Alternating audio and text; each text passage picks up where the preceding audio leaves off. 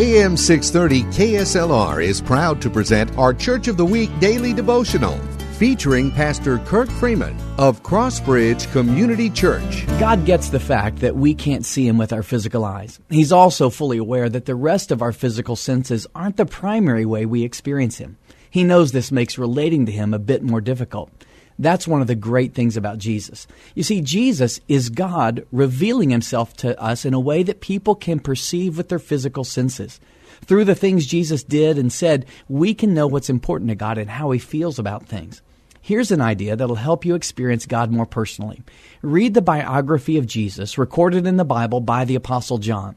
But whenever you see the name Jesus, insert the word God. As you do, you'll get an even clearer picture of God's heart of compassion and His priorities. Thank you, Pastor.